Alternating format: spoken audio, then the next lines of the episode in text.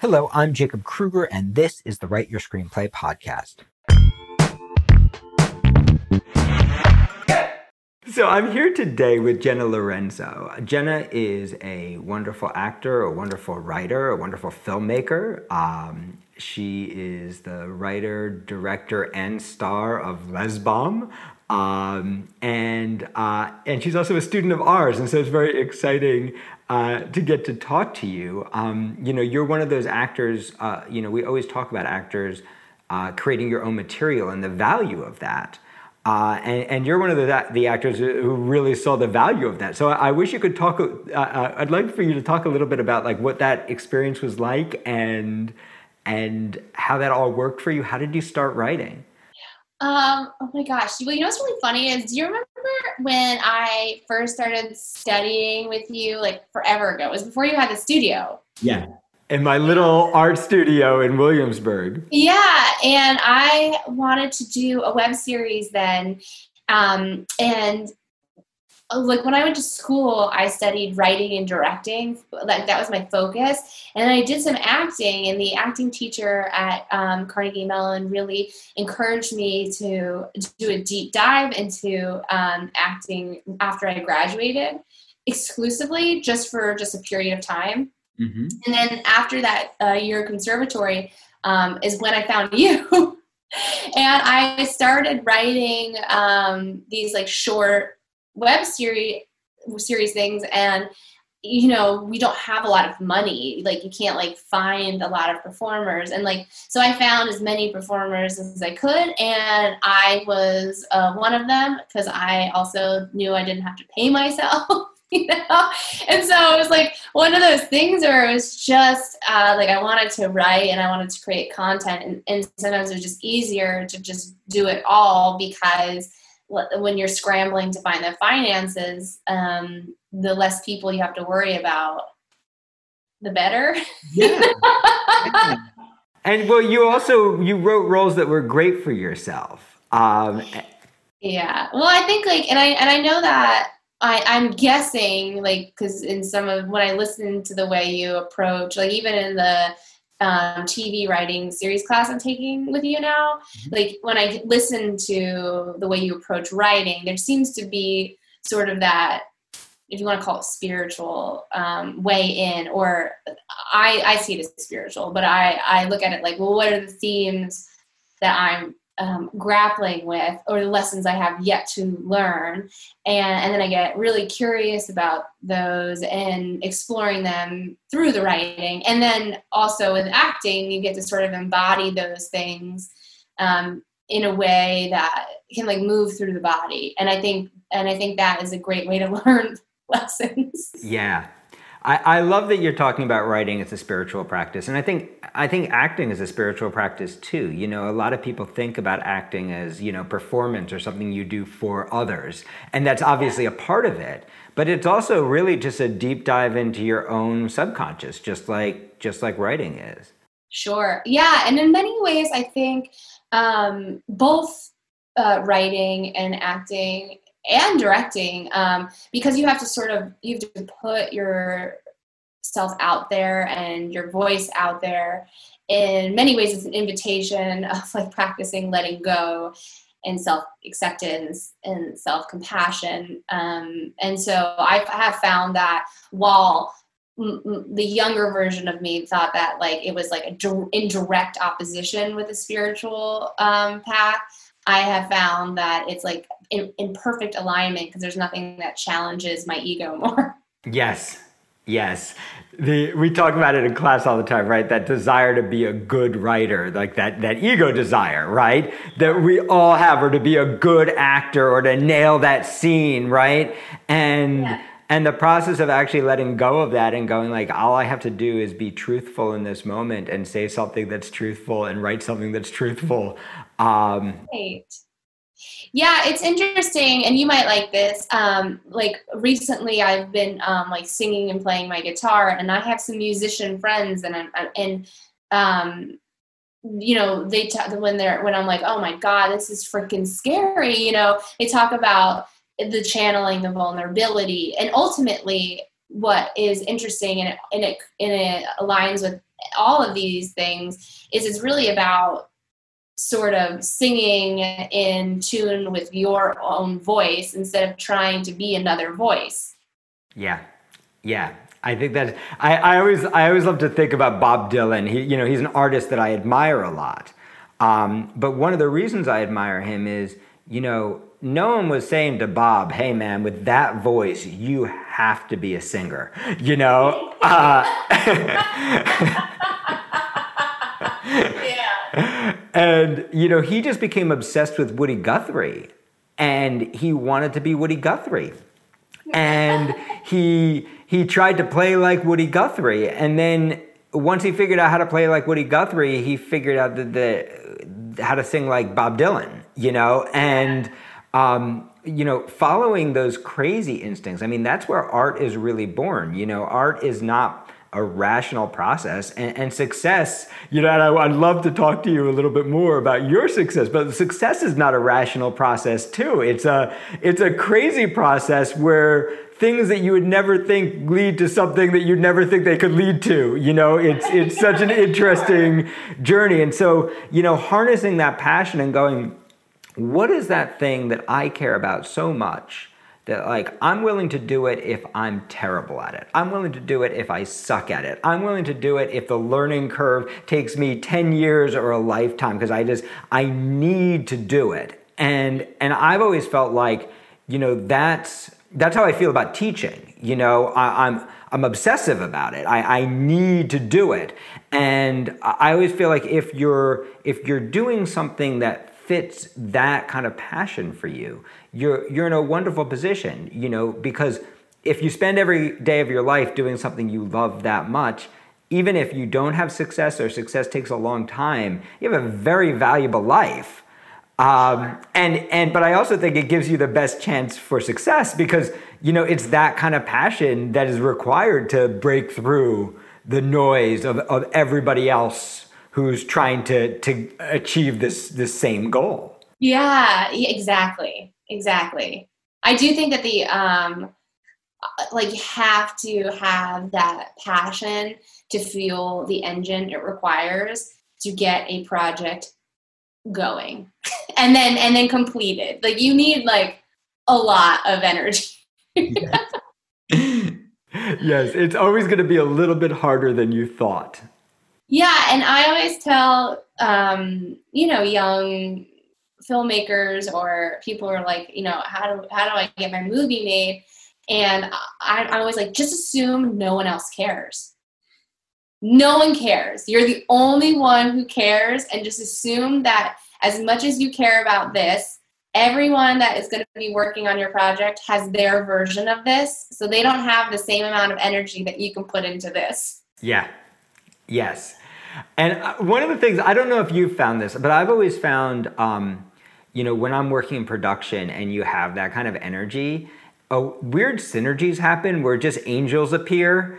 Uh, and I don't even believe in angels, but I know they show up. Uh, uh you know. I believe in angels. I talk about I talk about this all the time. I believe in angels you know, and I also believe in angels on this earth. But I say with like with Lez Bomb in particular, there are people who I refer to as angels that appeared in my life that handheld me through certain things I had no understanding of that just miraculously showed up when I needed them. Yeah. Yeah, and I think it's it's I remember I was directing one of my first plays that I produced myself. So you, you know, you know, producing your own stuff is so crazy and so overwhelming. and um, and and it was set in Japan. In, in ancient Japan, and, and I have like six dollars for uh, for for uh, costumes. I don't even know how I'm gonna pull this off, you know. And um, and we're in the theater one day, and this girl walks in, and she's just like, "What are you doing?" And we're like, oh, you know, we're we're rehearsing a play. And she's like, do you need costumes? Because I can sew. And this random woman appeared and just sewed our kimonos. and like, love that. um, you know, and we also uh, East West Players in Los Angeles helped us out. You know, like we we we had a, there were a lot of angels that, that that got involved in that project and helped us. But it, it is kind of amazing that you know the force of because I think so few people actually walk their true path. You know, so many of us have a calling that we're afraid to to follow, and when you actually start taking those steps onto your true path, I think it's it's incredibly attractive for people. It, it's people want to want to be involved with people who are who are authentic and, and who are who are living authentically. Yeah, because look, I think it's it's like it's terrifying, um, but the alternative is more terrifying. We sort of have to get through those like first um, like what are those things where you walk over fire? Yeah. you, gotta, you gotta like you gotta do that, and and I think that those initial um, those initial steps are. I mean, they're they're always scary. There's always like those moments in life, but um, if you can sort of move past the fear, uh, there's something always greater on the other side. Yeah. So you produced a movie, your first feature, with how many Academy Award winning stars? Well, uh, Cloris, um, Bruce had just been nominated, um, you know, and he is, you know, he's interesting because he's so and he's so like terrifying in many ways. You know? We're talking about Bruce Dern. Yeah, sorry, sorry, Bruce Dern. Yeah, so he is um he's like intimidating because he's Bruce Dern, and Cloris is intimidating too. But um but Bruce is just like razor sharp with his in- intuition and he'll tell you exactly what's going on with everyone. And it's really interesting because um, he doesn't uh, hold back when he wants to share. Do you have a terrifying Bruce Dern story to share with us? Oh my god, I have so many wonderful. Um, like, oh my gosh, the first day on. Um, oh my lord. Okay, the first day uh, we were, he showed up on set. Like he, his holding is was um, my childhood bedroom because we shot it in my family home because these are the locations I had access to. So like I immediately regret that because I'm like looking around and like everyone's like, oh my god, the set de- decoration is amazing in here, but like my childhood bedroom was like preserved. You know? so um, the, I would say the most embarrassing like um, decor that was added for the movie was actually just there. and like Bruce was like, he like was making fun of me left and right about this room, you know. And then he comes on to the set, and we're about to shoot. We're ready to shoot the scene, and like him and Cloris. The thing about it is, we shot that movie in 15 days, so there wasn't a lot of time to improvise. This we shot what was on this on the page for the most part. Now Bruce got a little um, leeway because he's Bruce, and he sometimes just he fires off what he calls Dernsies. And on that first day, he warned me. He gave me that he gave me a high compliment for my script, and I should have seen that I was about to get um, trouble. yeah, yeah. So he was like, he's like, I know why, I know why you cast me, and I was like, uh huh. And he's like, Grandpa doesn't have a lot of lines. I'm gonna give him some. And I was like, oh crap. but he does. He gives. He you know. You sometimes you just have to have like you you just have a little faith, allow a little room, and like there were moments where him and Cloris were um they like kind of got at it and, and impro- like improvising, and I was like, cut. Are we fighting? Or are we improvising? but the two of them, you see them work, and you're like, oh, you understand immediately why they're legends because they're such flexibility and freedom in their choices without fearing that they're the right choices. Yeah. They commit and they go for it.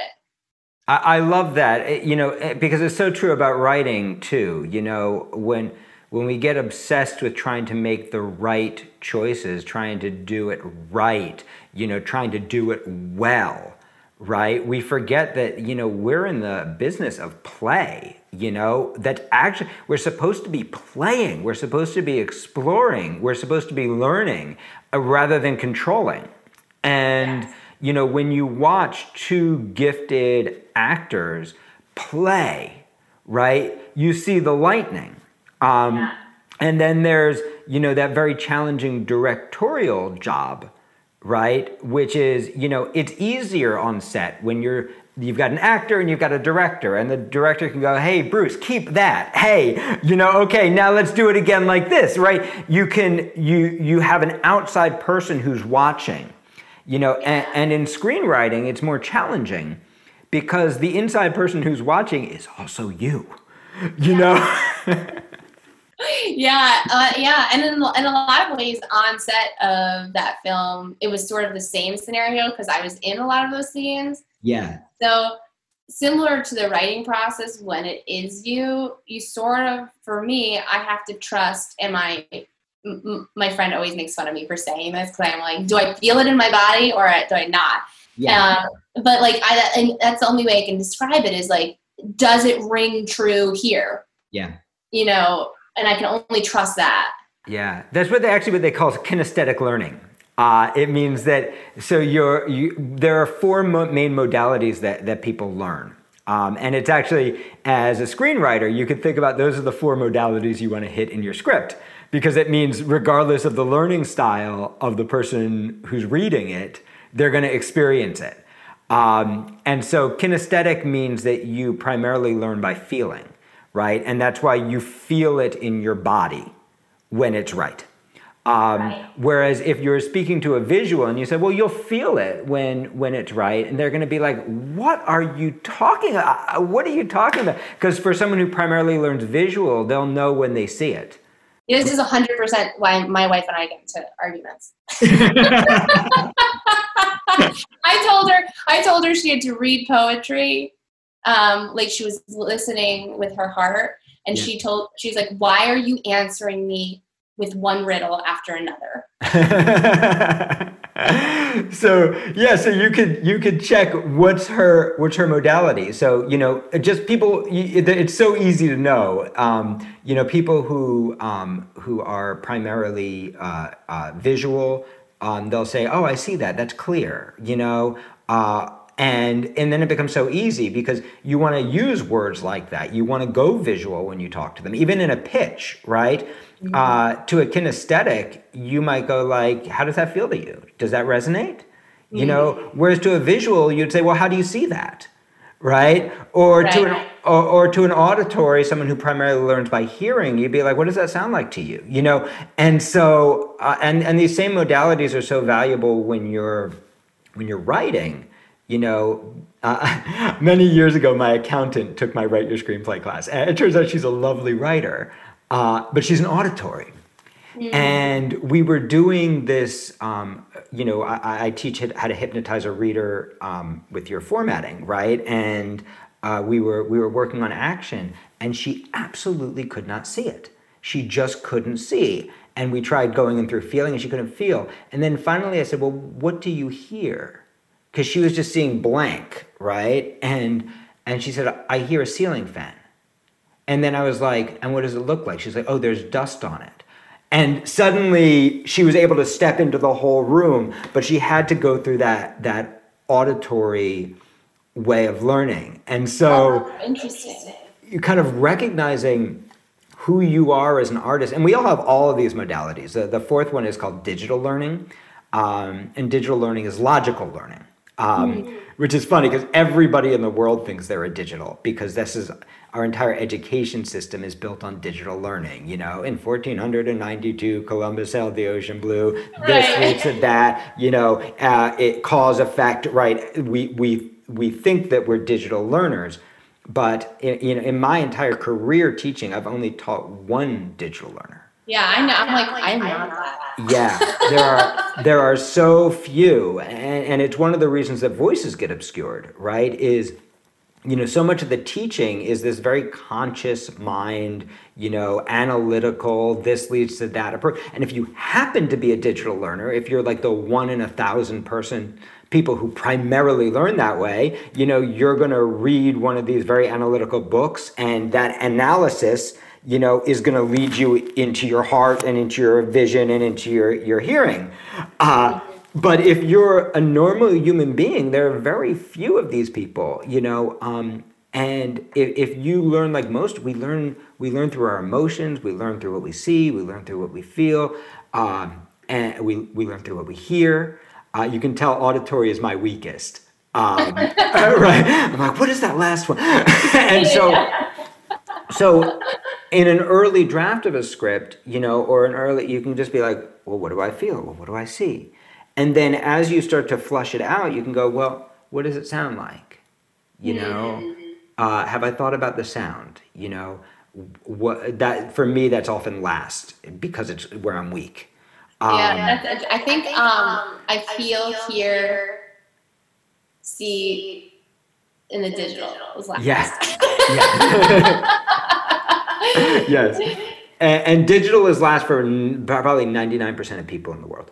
Um, That's so interesting. Yeah, there's uh, there's some really interesting theory on this. Uh, if if you you know the, uh, ec- economists used to believe that uh, that people thought logically. You know, uh, ne- negotiate negotiators used to think that you know negotiations are rational procedure you know all this this education was all very digital right, right. and but if you read uh, like the the more recent behavioral economists uh, people like uh, Dan Ariely, for example, uh, who has a, a, a, book called Predictably Irrational, which will blow your mind. You know, you realize that that that um, that even the business world is starting to realize that you know we're not put together from a rational place. We're put together from an emotional place that we are we're spiritual creatures you know? Right. of course. Of course. nobody's logical. Yes. Yes. No and your audience is not logical. And, and the things that are so logical and make so much sense in the script are often not the things that move people you know? Yeah. Yeah i um i'm always interested in like um what what lands with people and why. Yeah. Uh, like what moments. Um, and some of the stuff is was on the page, and some of the stuff was discovered on set. Yeah. You know. I would love for you to talk. There, there. You know, there. One of the things about when you have a strong script you know, a lot of people think, you know, our job as screenwriters is to control everything. And, and, and the opposite is true. What, what a great script does is actually gives people the freedom to do their best art, you know? Mm-hmm. And so I really liked what you were saying about like, hey, we had to shoot the script. Um, but within the script, the actors found the opportunity to do what they needed to do and find things. Um, and you know, a lot of writers make the mistake of going, you know, well, I'll just let the actors figure that out. I'll just let the directors figure that out. You know, and and, and when you do that, you're you're not giving you're not giving the the actors or the director the opportunity to do the best work because now they have to do your job you know where what you really want especially when you're working with great people you want them to come in and go oh the story's here the structure's here the humor's here the journey's here the theme is here all everything's here. Now i get to go in and i get to deepen it and explore it and add layers to it and complicate it and amplify it and, and all that kind of wonderful stuff. And so i would, would love for you just to kind of walk us through the process. You know how did you go from you know uh, writing fun web series ideas for yourself to to producing a major feature with major talent in it. Like how,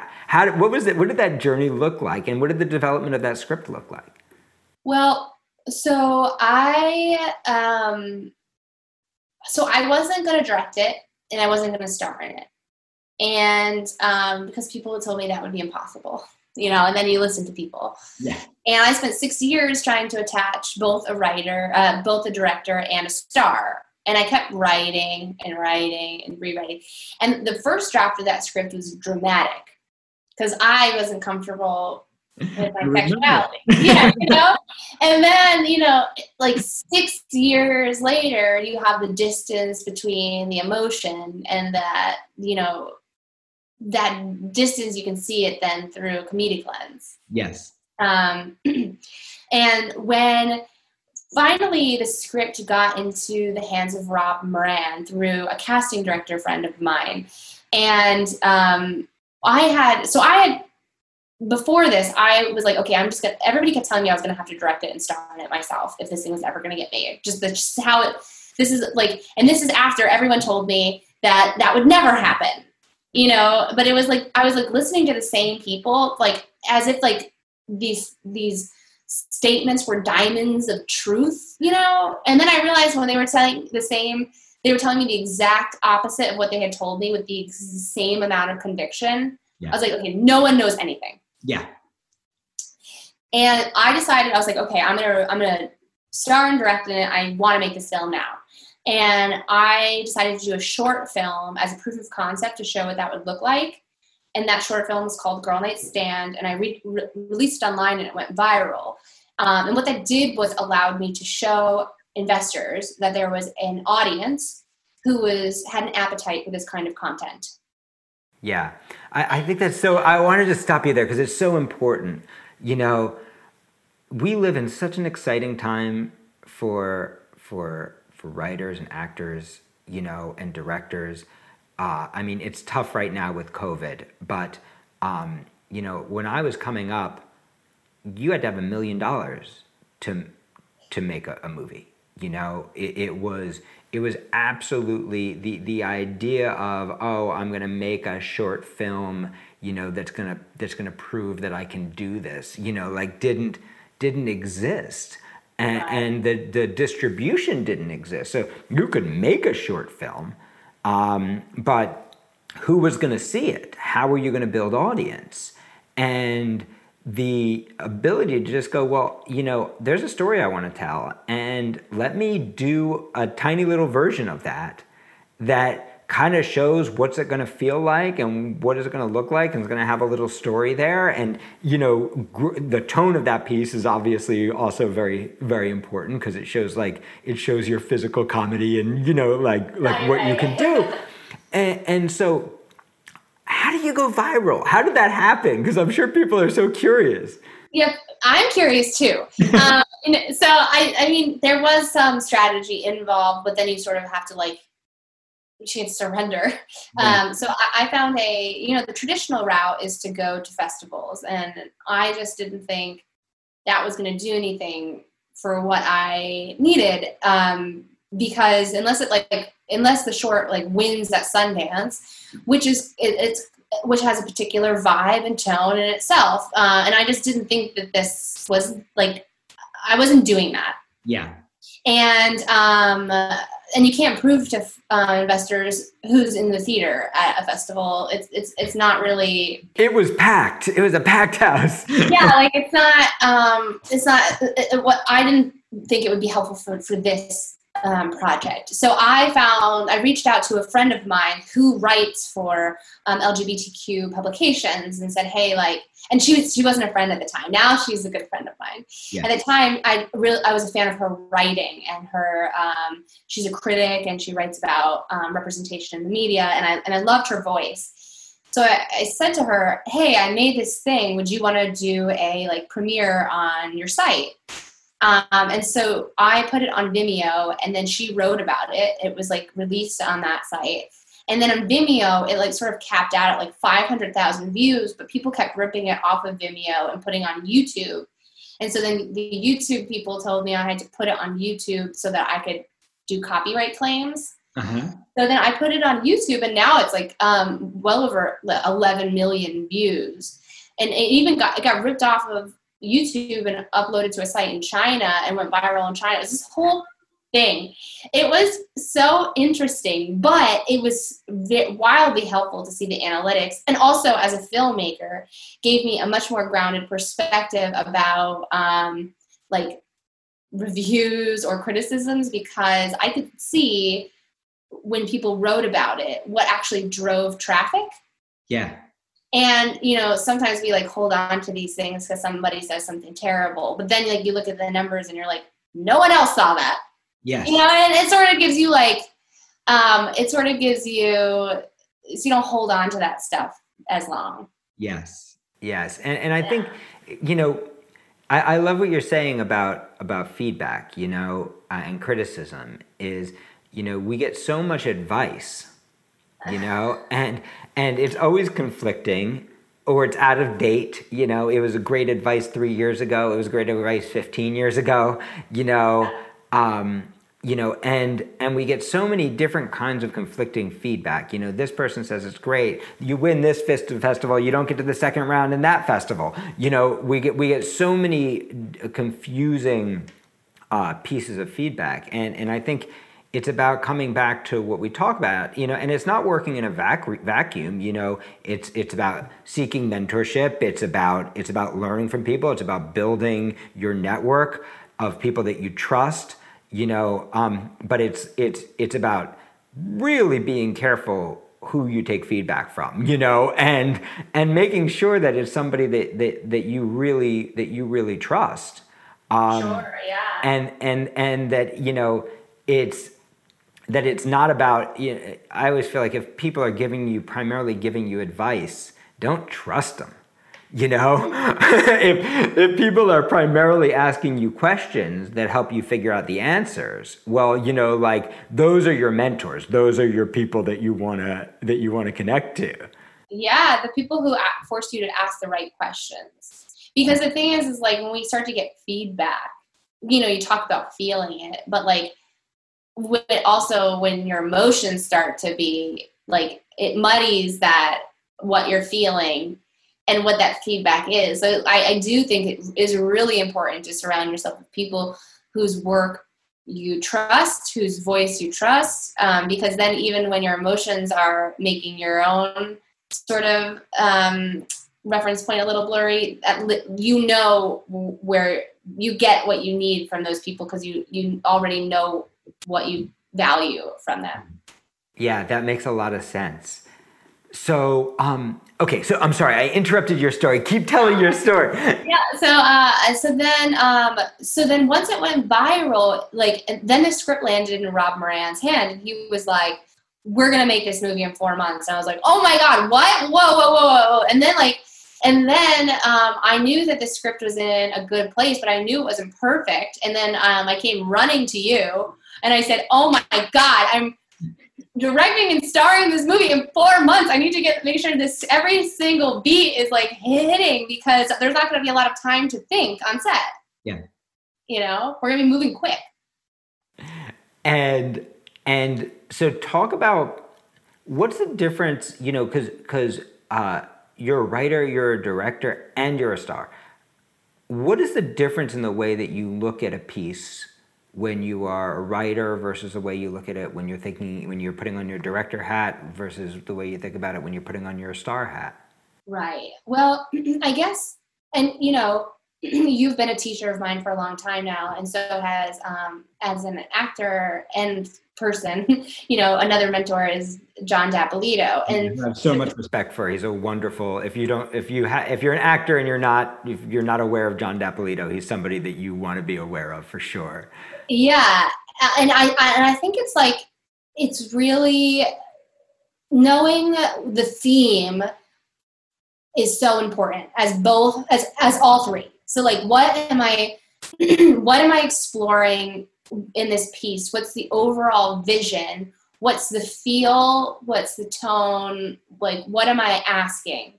And then, how are all the characters within that piece asking the same question? Um, and so, as a director, I look at all of that, and and then I, I try to make sure everyone's on the same engine. And then, as a um, actor, I'm looking at like really for me, I know like the the theme in life generally that like really um, I'm always itching is like pining, you know, like what like unrequited love or pining. And it, what's interesting with Lez Bomb is, um, you know, it, I started asking the question, well, like, what am I pining for? And um, and, and ultimately, it's my own self acceptance. Yeah you know uh, and so and, and so really just sort of poking at that and following and following those questions. Yes. And, and i remember you know when we were working the script uh, we you know we were talking about you know this is a coming out story you know and and you know if you if you haven't seen the movie it's uh, uh, uh, uh, the main character has has just fallen in love and she's going home for Thanksgiving, uh, and she she needs to tell her family, and um, and they have no idea that that she's in love with a woman. Um, they think that she's about to marry her roommate, uh, who's a man. And um, and you know one of the things we found as we were working the script, and I, it was it was very organic, and I think it's it's often this way with theme. You know, is like theme is not something you put on the script theme is something you learn by like looking really deep at the script. And you know as we looked really deep at that draft that you had been working on what we found was you know uh, it wasn't just the main character who was coming out that that all the characters were trying to come out in some way. And and all of their coming out was interrupting each other's ability to come out. And and just these people who just were having trouble who all loved each other but we're having trouble being truthful with each other. Yeah um, and like where does that where does that um, come from? Where does that you know we, you're talking about how important it is to live authentic, authentically but where does that get kind of uh, what are those barriers to living your organic truth and then an inability to come out with that truth or speak your truth and, and, and then how does all of that collide in, in a family dynamic yes and you know and what's interesting is you still have those dramatic you still have those dramatic intentions underneath that you started with you know sure. and yeah. uh, that that you know drama is no different than than than comedy. It's it's just a different tone laid over top, you know. But what what's going on in the film is something that's close to your heart that you're wrestling with, that you're trying to make sense of, you know. And and I think that that's you know that's uh, you know always kind of an inspiring thing if, if especially if you're you're kind of reaching into a genre that you're not comfortable with or that you haven't worked in before. Is, is just realize or like you you write something you think is a drama and then you find out the producer wants to do it as a comedy you know or or people are laughing and you're not exactly sure why which i know has happened to me many times. Um, so recognizing that like as a as a writer you have so much control over tone you know that that that you can that you can transform anything but that you want those dramatic underpinnings you know you want like what you call the question the question underneath to be there so that so that you have that kind of glue to tie the piece together yeah, and I think it, what you were saying earlier um, is really important about making those choices um, on the page in the script so that the actors and the director can make those choices and not and not assuming that the actors and the directors are just going to figure it out. Because when you set and i think you said mentioned this in class the other day and i thought it was like a really great way of putting it. When you put those borders in place there's actually a lot of freedom when those borders are put into place because without those borders there's too many tangents and it's too easy for too many imaginations to get uh, like go off on blurry tangents. Yeah. You see this so often in devised pieces you know um, you, you see this so often unless the person is a really really experienced and you know director and really experienced cast that has worked together a lot you know you see these beautiful moments that don't connect to each other you know? And and i see it a lot with independent filmmakers and i want to like throw my body in between them. And you know it's like you can't do that unless you really have money and really have a troupe. Um, and you know you see these really beautiful movies where if the writer would have just spent another two weeks you know another another another six months really finding a version of what happens they would have ended up with with a movie that that held together so much more strongly or a show that held together so much more strongly and you know and you can even see this with great you know actors you know who come into an undeveloped script and they're trying to make it better you know and mm-hmm. even in hollywood movies but you see they can take it off the rails if you don't have that framework to, to play inside of And so, giving yourself a framework, even if the framework is just like, well, I'm asking a question, I, I'm I'm asking a question, you know, or what am I pining for? What's everybody pining for? Or, hey, I have this idea and I want the story to kind of go like this. You know, it almost doesn't matter what creates the border, but the border is actually our, our way into creativity because it, it focuses your mind yeah and, and and like and then once you know what the feel of that is um from a directing standpoint like looking through the lens i'm like well does it feel like that yeah, yeah. are we in the same world? Absolutely. Am i actually living up to my own vision for the piece? You know or, or do i need a rewrite? Uh, or, or do i need to ask the, the actor to try something else? You know um, so uh, you know we're we're kind of getting to the end here. So I, I guess my last question would be, you know, for um, for an actor who's looking to create a role for themselves, for uh, for someone starting their first script, or for someone looking to produce their first film, or to to make the move the move from uh, producing or directing a short to to a feature. You know, if you had one piece of advice to think about, what what would that piece of advice be?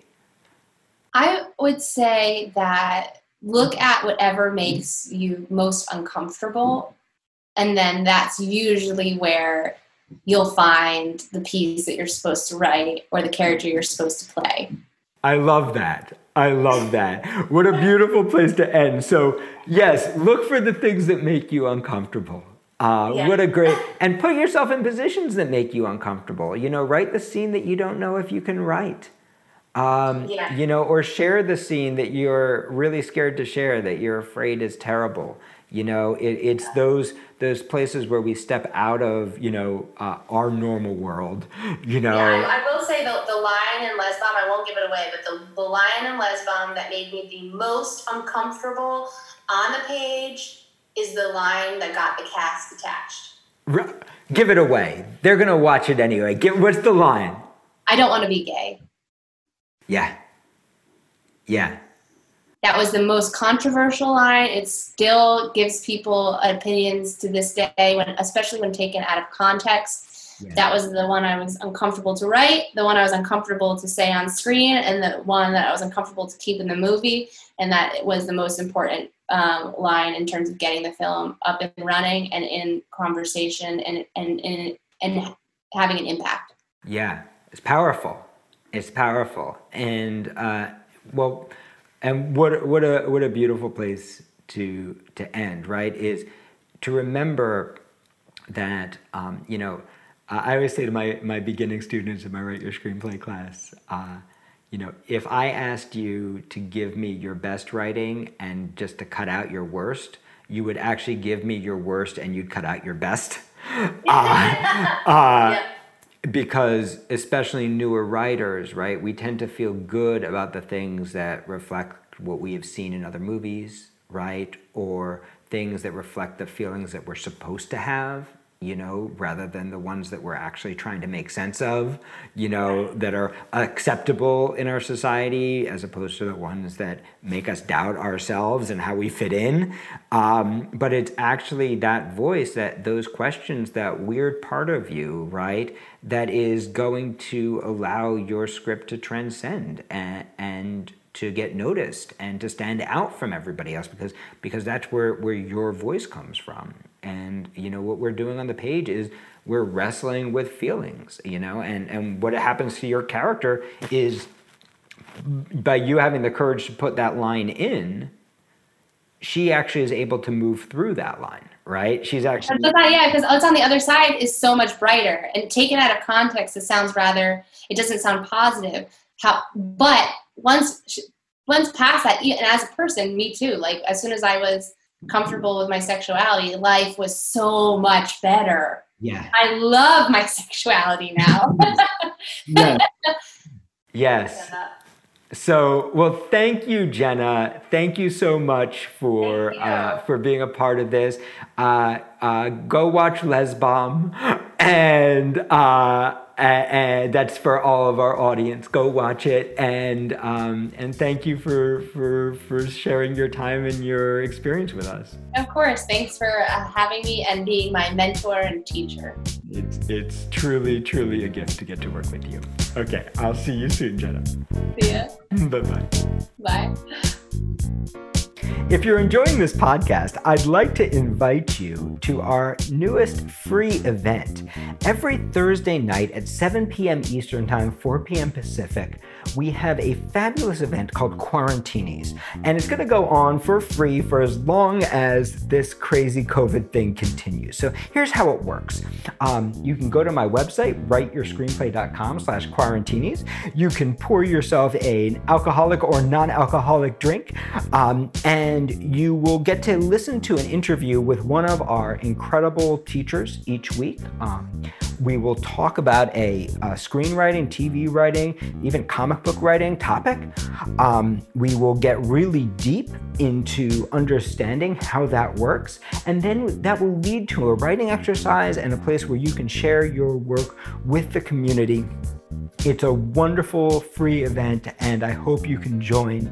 Um, so again, writeyourscreenplay.com slash quarantinis to RSVP. Um, you can make a donation or you can donate your time and a smile. That's fine as well. Um, and as long as this crisis continues, we're also offering for those of you who are interested in our classes. We know that a lot of you are suffering. So um, we're continuing our scholarship program. So if you are hoping to continue with your writing for every regularly priced um, uh, class that we sell. We are, for every regularly priced class that we sell, we're giving away two 50% scholarships. Uh, you can claim them right on our website. It's, a, it's an honor code thing. If you need it, please take it. If you're thinking about ProTrack or a workshop but are afraid about affording it, um, we're, we're matching all the money that gets donated for our Quarantinis event and we're using that to subsidize the cost of ProTrack and workshops for our affected population. So if you want to be part of it, you don't have to worry about money. You can reach out to us, uh, visit our website, reach out to info at writeyourscreenplay.com, and we will be happy to help you out.